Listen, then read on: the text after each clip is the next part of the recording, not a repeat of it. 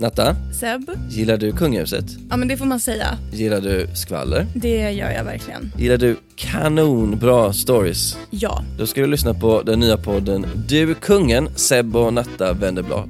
Och det är ju något helt nytt. Det är kungahuset bakom kulisserna. Och när kommer den? Varje onsdag. Mycket bra, så lyssna.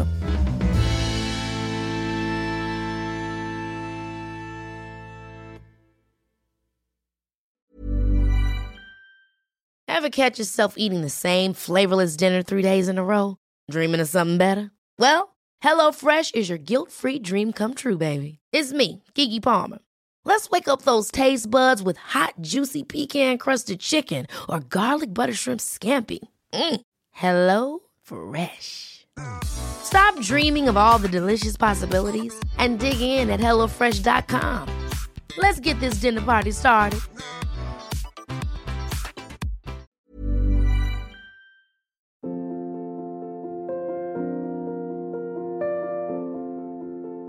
Halloj, halloj, kära lyssnare. Elin Samuelsson här i studion tillsammans med Helena Kubicek Boye, psykolog. Hallå, hallå. Hallå Elin. Hej, hur är läget med dig idag? Jag mår bra. Det är en fin dag, det är podd-dags.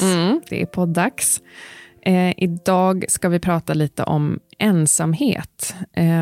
Och först har vi en läsarberättelse från Petra som blir ensamstående förälder och skäms för att komma utan sin partner på föräldramöten och fester och så. Och så har vi Frida som känner sig ensam när hon börjar plugga i en ny stad.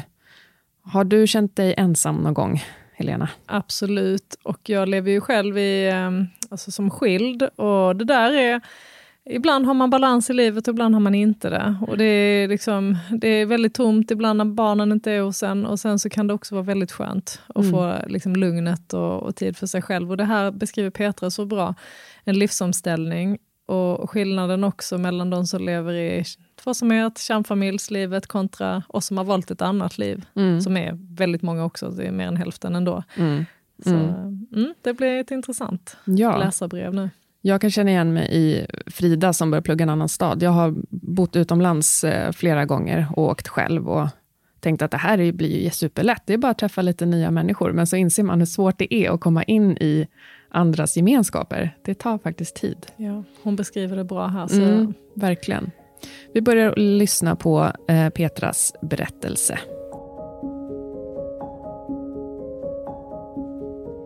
För 2 år sedan sa min man Björn plötsligt att han ville skiljas. Vi hade varit gifta i 15 år och jag var helt oförberedd. Han menade att vi hade vuxit ifrån varann och blivit mer som vänner än ett kärlekspar.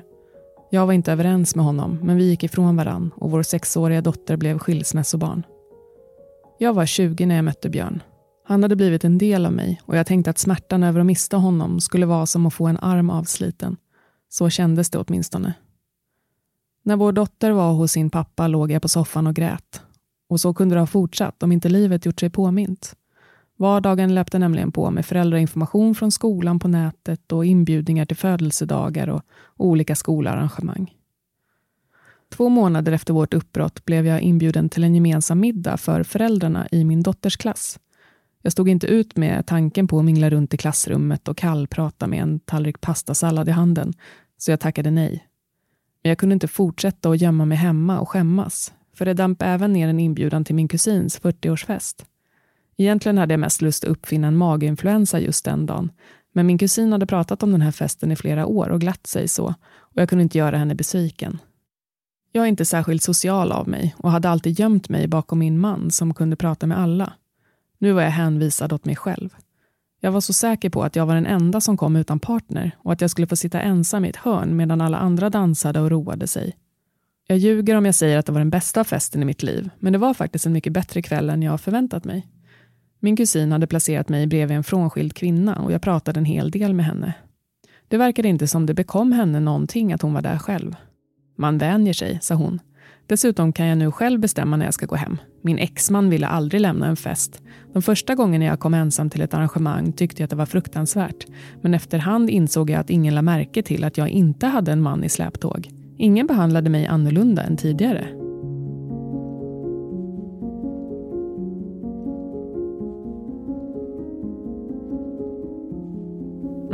Där pausar vi lite i berättelsen Petra här, hon träffar en kvinna på en fest som säger att ingen la märke till att jag inte hade en man i släptåg.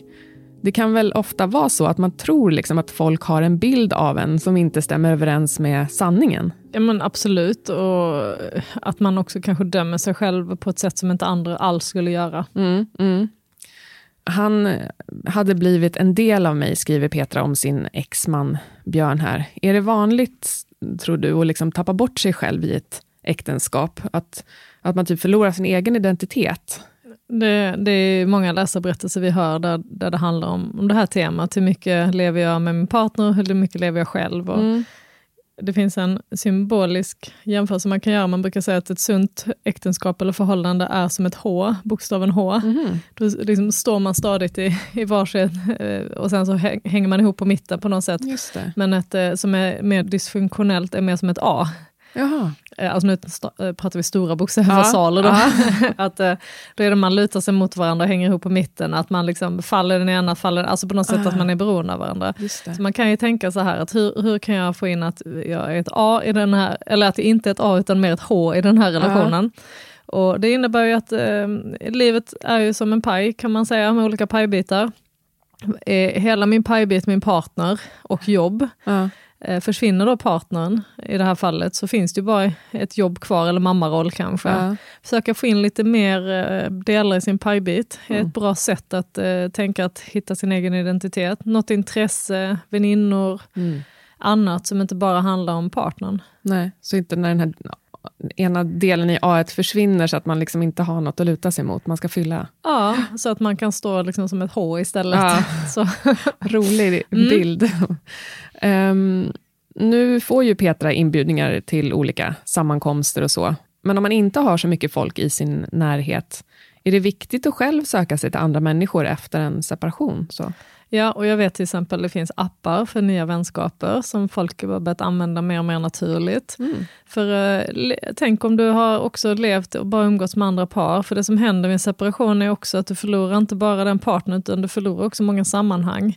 Det är väldigt få som egentligen fortsätter umgås med dem man umgicks med som par. För att de där har varit parvänner. Och ibland väljer de här vännerna också att fortsätta bara vara vän med ändra parten. Så man behöver skapa sig nya sammanhang, definitivt. Och det får ta tid, och det kan ta tid. Men man kan också ha lite tur och hamna på en fest bredvid någon som normaliserar det och inser att plötsligt, ja, men det här är ju också ett bra liv. Eller det här funkar ju också. Exakt. Ja, för den här kusinens festen blir bättre än hon har väntat sig. Så jag tänker, det kanske kan vara nyttigt att ge såna här sociala sammanhang en chans, även om det är läskigt liksom att gå själv. Ja, alltså precis. Gå utanför din comfort zone, för den har ju blivit ganska begränsad kanske, och du vet inte vad som finns utanför den. Hon upptäcker ju nya saker här. Och man kan jämföra det lite med att hoppa från ett hopptorn då.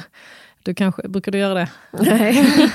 Ja, men det finns en liknelse man kan göra, att när du ska stå och hoppa från ett hopptorn, för det första, om du väntar på den rätta känslan, då kommer du ju aldrig hoppa. Nej, där är jag. Ja, då kommer du bara stå där och titta ner och vara rädd och så. Och lite så är det med att våga hoppa liksom. Men man kanske inte ska hoppa från 10:an direkt, man kanske börjar med att hoppa från 3:an eller 2:an eller 5:an sen. Så man kan ju börja med liksom vissa sammanhang där det är kusinens fest, där man känner sig trygg. Sen kanske man vågar gå på något annat och så. Just det, bra. Börja lite mindre. Vi lyssnar vidare och ser hur det går här för Petra.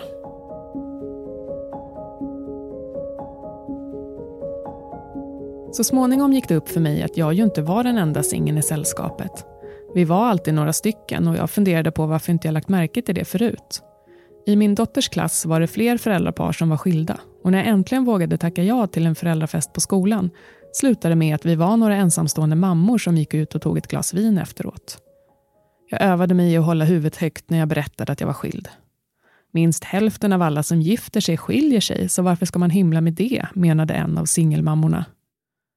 Det var faktiskt riktigt välgörande för mig att prata med dessa kvinnor som gått igenom samma sak som jag nyligen gjort.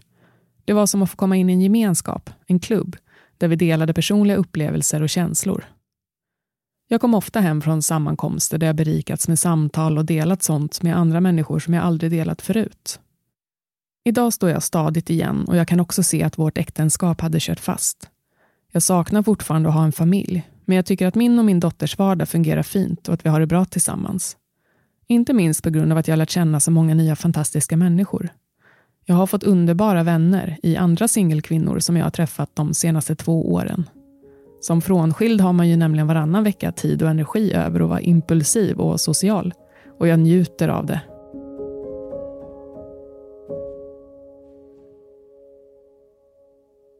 Ja, Petra lyckas vända något negativt till något positivt. Hon har till och med blivit impulsiv och social här.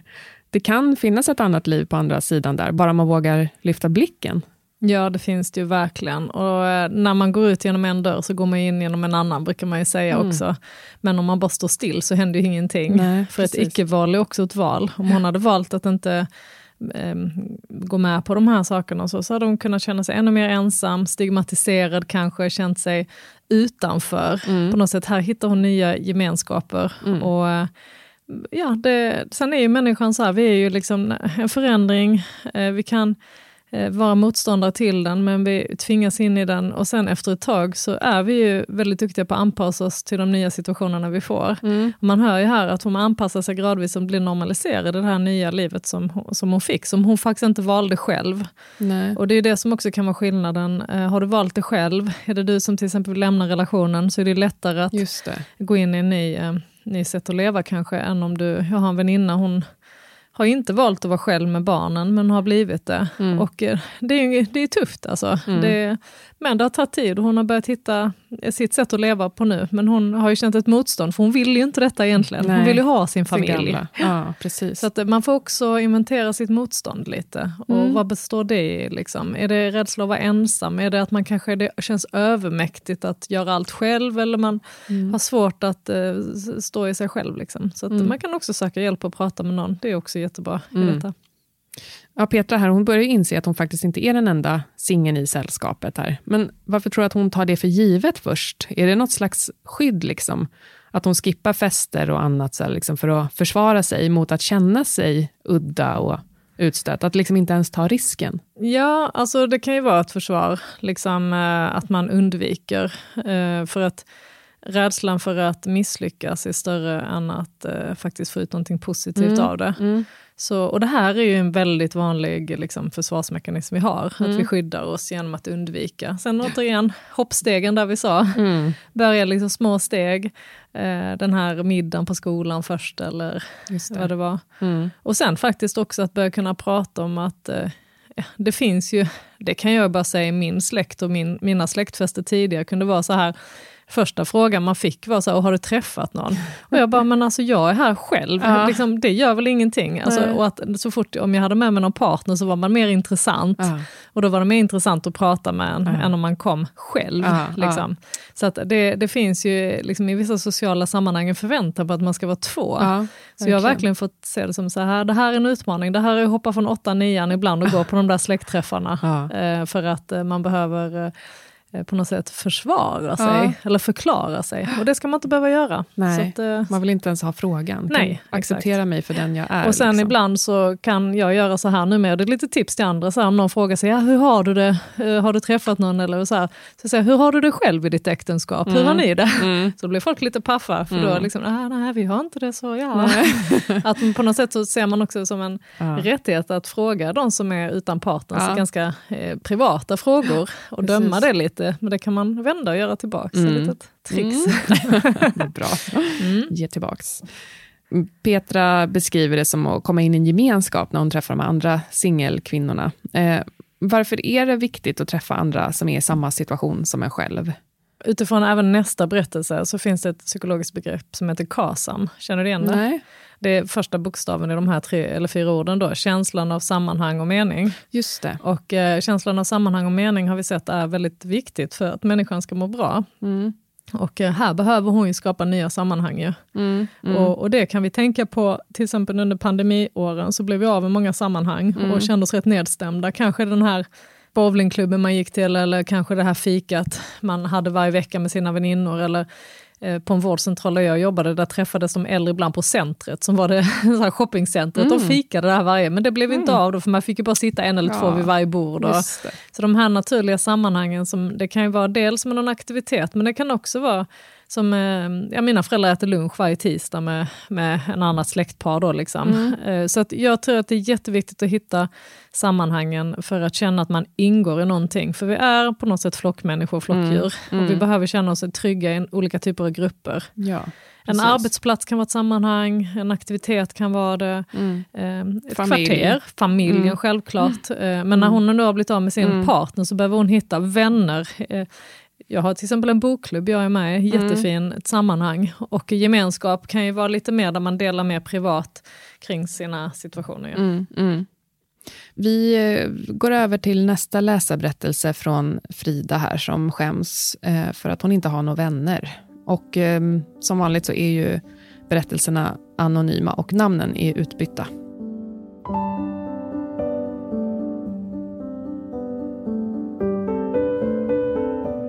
Jag var överlycklig när jag kom in på min drömutbildning. Det var i en annan del av landet, många timmar bort från min familj och mina vänner. Men det skulle nog gå bra. Som mina föräldrar påpekade, jag är ju en öppen och glad person och skulle säkert snabbt få nya vänner. Mamma och pappa hjälpte mig att hitta en lägenhet och jag flyttade in ett par dagar innan terminen startade. De körde både mig och alla mina grejer till mitt nya hem. De stannade hela dagen och hjälpte mig att installera mig. Och när de gav sig iväg hem blev det väldigt tyst och stilla i min lilla lägenhet. Men jag satte på min favoritmusik och började packa upp mina lådor. Dagen därpå gick jag runt i grannskapet för att orientera mig. Jag hade fjärilar i magen för jag skulle börja följande dag. Men jag gladde mig inför att träffa mina studiekamrater. Den första dagen var spännande. De andra på kursen verkade trevliga och det planerades för en massa olika aktiviteter som skulle svetsa oss samman. Det var bara ett par till förutom jag som inte var hemmahörande i staden. Den ena hade flyttat hit med sin pojkvän, den andra bodde på korridor. Jag pratade med mina kurskamrater i skolan och deltog i grupparbetena och de gemensamma arrangemangen på skolan. Men jag var trots allt ensam många långa timmar varje dag. Särskilt helgerna var jobbiga. Jag träffade ingen. När mina föräldrar ringde för att höra hur det gick för mig så ljög jag. Jag sa att jag hade fått många vänner bland mina kursare och lät påskina att jag var ute med dem och roade mig på kvällar och helger. Ju mer jag ljög desto sämre mådde jag. Ensamheten kändes värre efter alla lögnerna. På kursen började jag också ljuga. När andra pratade om allt roligt de hade gjort tillsammans under helgen sa jag att jag hade haft besök av mina gamla vänner hemifrån. Jag vet egentligen inte varför jag inte bara frågade dem rakt ut om jag fick hänga med.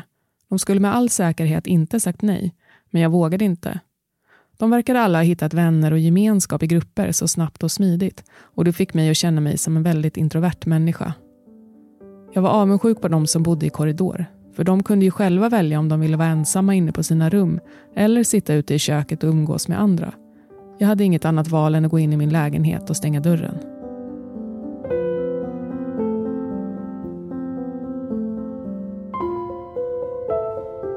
Ja, vi pausar lite där.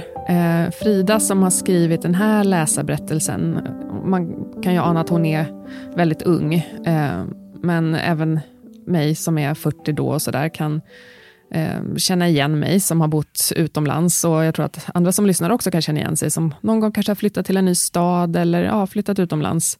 För det är svårt att komma ny till ett helt nytt ställe, eller hur? Och många romaner och böcker har ju det här som en grundstory, alltså en utvecklingsroman där det är någon som kommer antingen hem, har varit borta länge, eller så kommer man till ett helt nytt ställe. För du är liksom, du ska börja om allt på nytt. Och jag skriver ju deckare och min hela första deckarserie handlar ju faktiskt om en tjej som flyttar till Dalarna och är ny där. Just det.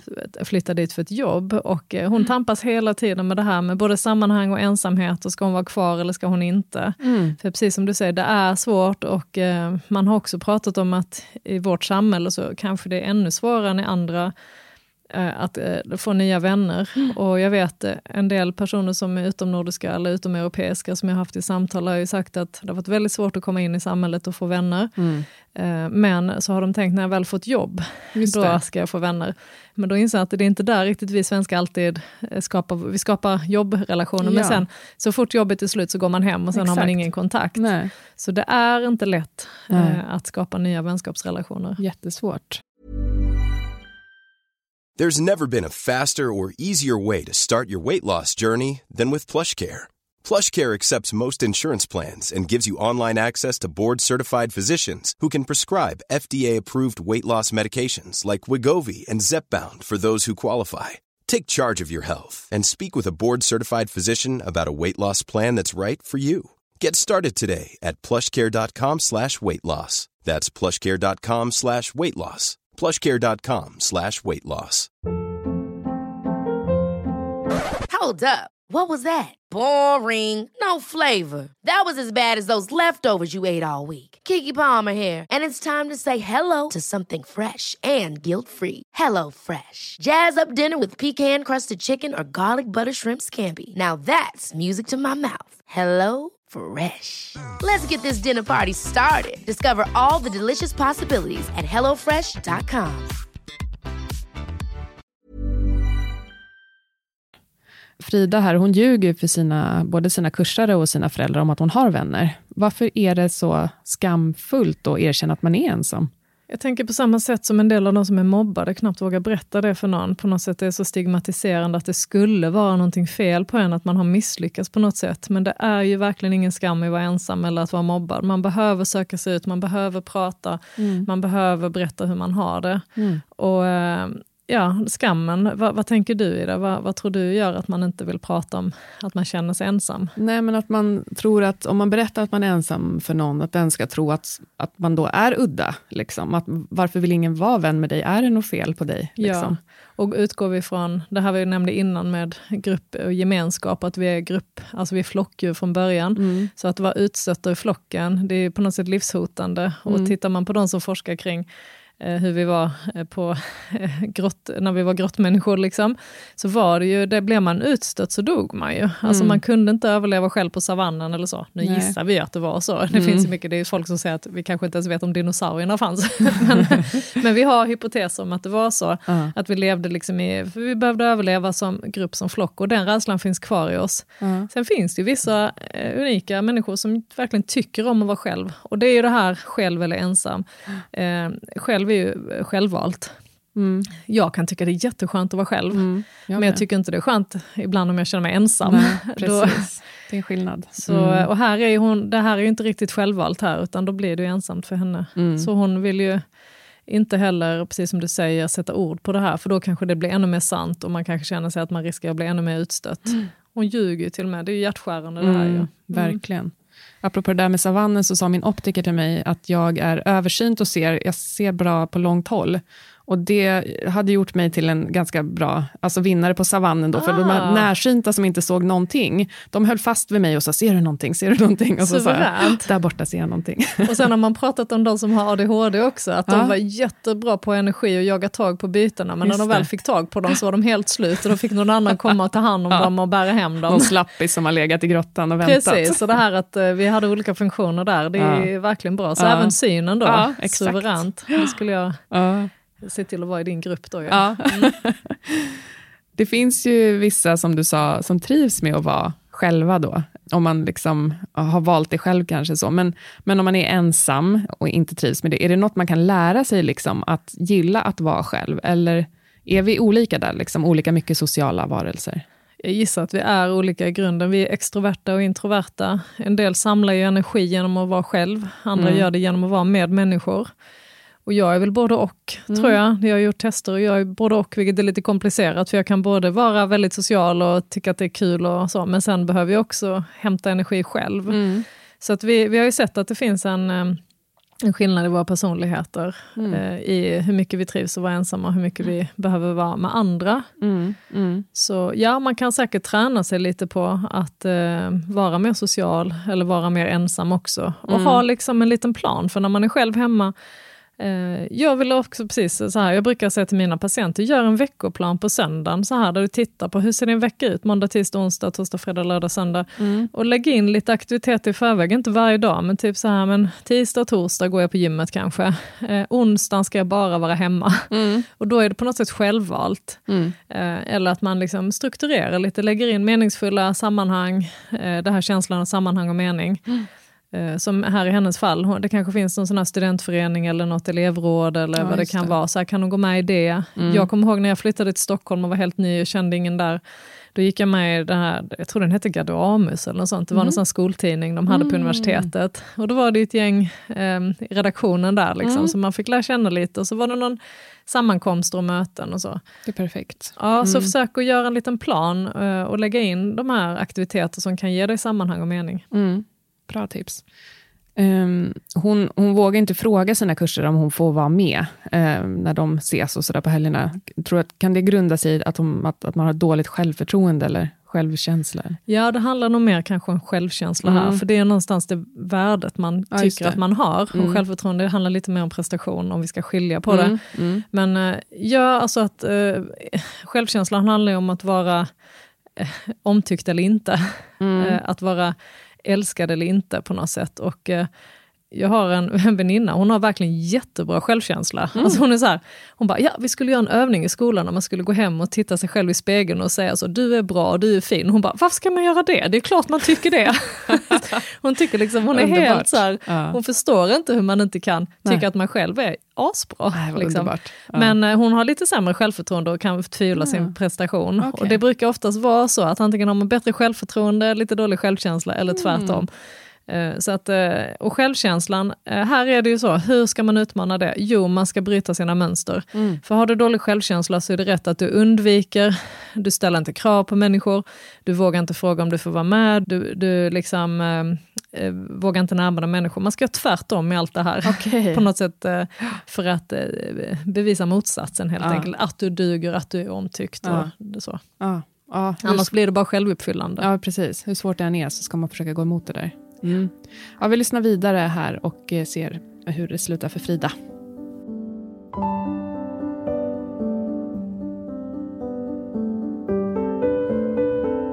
En fredag eftermiddag kom Lisa från kursen bort till mig efter föreläsningens slut.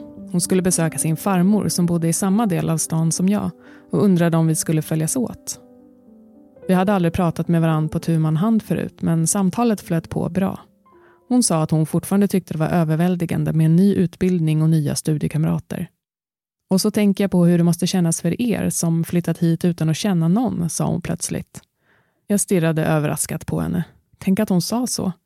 Hennes ord gav mig mod att vara mer öppen och när vi skildes åt hade jag berättat att jag kände mig ensam ibland. Min ensamhet upphörde inte över en natt, men att jag fått sätta ord på den hjälpte mig att bli lite mer kontaktsökande. Jag har nu börjat träffa Lisa och de andra på kursen på fritiden. Och så har jag ställt mig i kö för ett rum i korridor. Jag behöver gemenskapen. Någon gång ska jag skaffa en egen lägenhet igen. Men jag tror att det kommer dröja länge.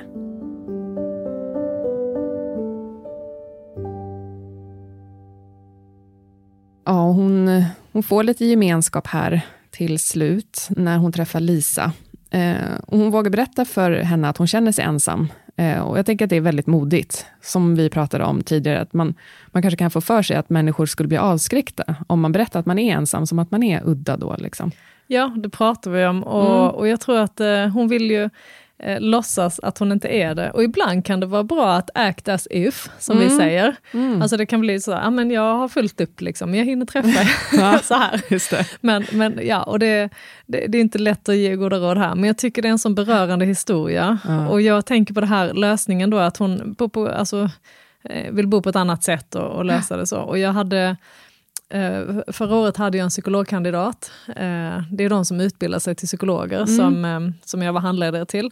Och hon berättade att under pandemin så blev det så ensamt för alla de som satt och studerade och bodde i små lägenheter och sånt. För de gick inte till kurslokaler och sånt. Så hon hade hyrt ut sin lägenhet och flyttade in i en stor 5-rumslägenhet med 4 kompisar. Okay. Och de bor där och men du vet, har gemensamma middagar och det är inga par och sammanhang. Men hon sa liksom, vi alla insåg att här sitter vi bara mellan 4 väggar.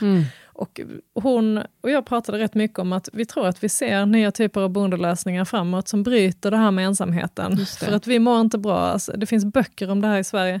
Alltså att det är många som känner sig ensamma. Och vi behöver kanske tänka annorlunda. Inte bara att punktmässigt gå ut och träffa någon och sen gå hem och sitta ensam i vår lägenhet. Utan vi kanske ska bo. Man pratar om att kanske inte ska vi vara särbos utan närbos. Man kanske inte alltid kan bo ihop, men bo nära. Exakt. Så att jag tänker att vi behöver strukturellt kanske fundera mer på de besluten vi tar som bryter ensamheten. Inte bara punktinsatser. Nej. Fin historia, man blir berörd, eller hur, Elin? Verkligen. Jag vet du bara... känner igen dig från när du också... Ja, jättemycket, absolut. Och jag vet ju bara själv hur vikten av att liksom vara lite kompis med grannar och så. Alltså... I min trapp så är liksom, vi hejar mycket på varandra, folk är lite engagerade i gården och jag har bra kontakt med många av dem och det känns så himla, det ger vardagen väldigt mycket. Jättebra att veta att det finns någon där kan knacka på eller exakt. Någon som, alltså jättebra. Så att, om vi ska summera lite så känslan av sammanhang och mening, den är liksom ett grundläggande behov tror jag hos majoriteten av oss. Mm. Så fundera lite på vad du har för sammanhang i din tillvaro, vad du ingår i. Och kanske behöver du skapa nya utifrån att livet har förändrats. Och även vad det är meningsfullt i ditt liv. Alltså det kan vara meningsfullt att, jag berättade tidigare om mina barns farmor som är 92.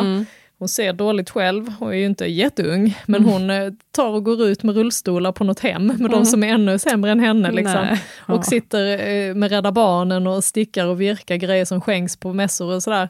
Men hon sa, jag ser ju knappt längre vad jag gör, men jag är där i alla fall. Ja, och då är det aktiviteter som både skapar sammanhang men också känns meningsfulla, att man hjälper någon annan. Ja.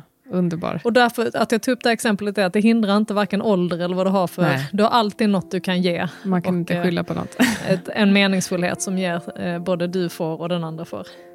Ja, fint. Heja henne. Tack så jättemycket för den här veckan, kära lyssnare och kära Helena. Ja, tack Elin. Tack. Vilket fint avsnitt det var. Verkligen. Vi hörs igen nästa vecka. Gå in på allas.se om du vill läsa fler läsarberättelser. Ha det bra. Hej då. Hej då.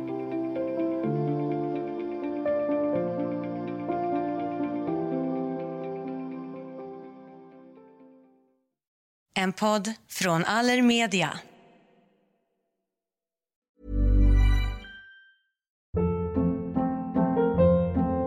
Hold up. What was that? Boring. No flavor. That was as bad as those leftovers you ate all week. Keke Palmer here. And it's time to say hello to something fresh and guilt-free. Hello Fresh. Jazz up dinner with pecan-crusted chicken or garlic butter shrimp scampi. Now that's music to my mouth. Hello Fresh. Let's get this dinner party started. Discover all the delicious possibilities at HelloFresh.com.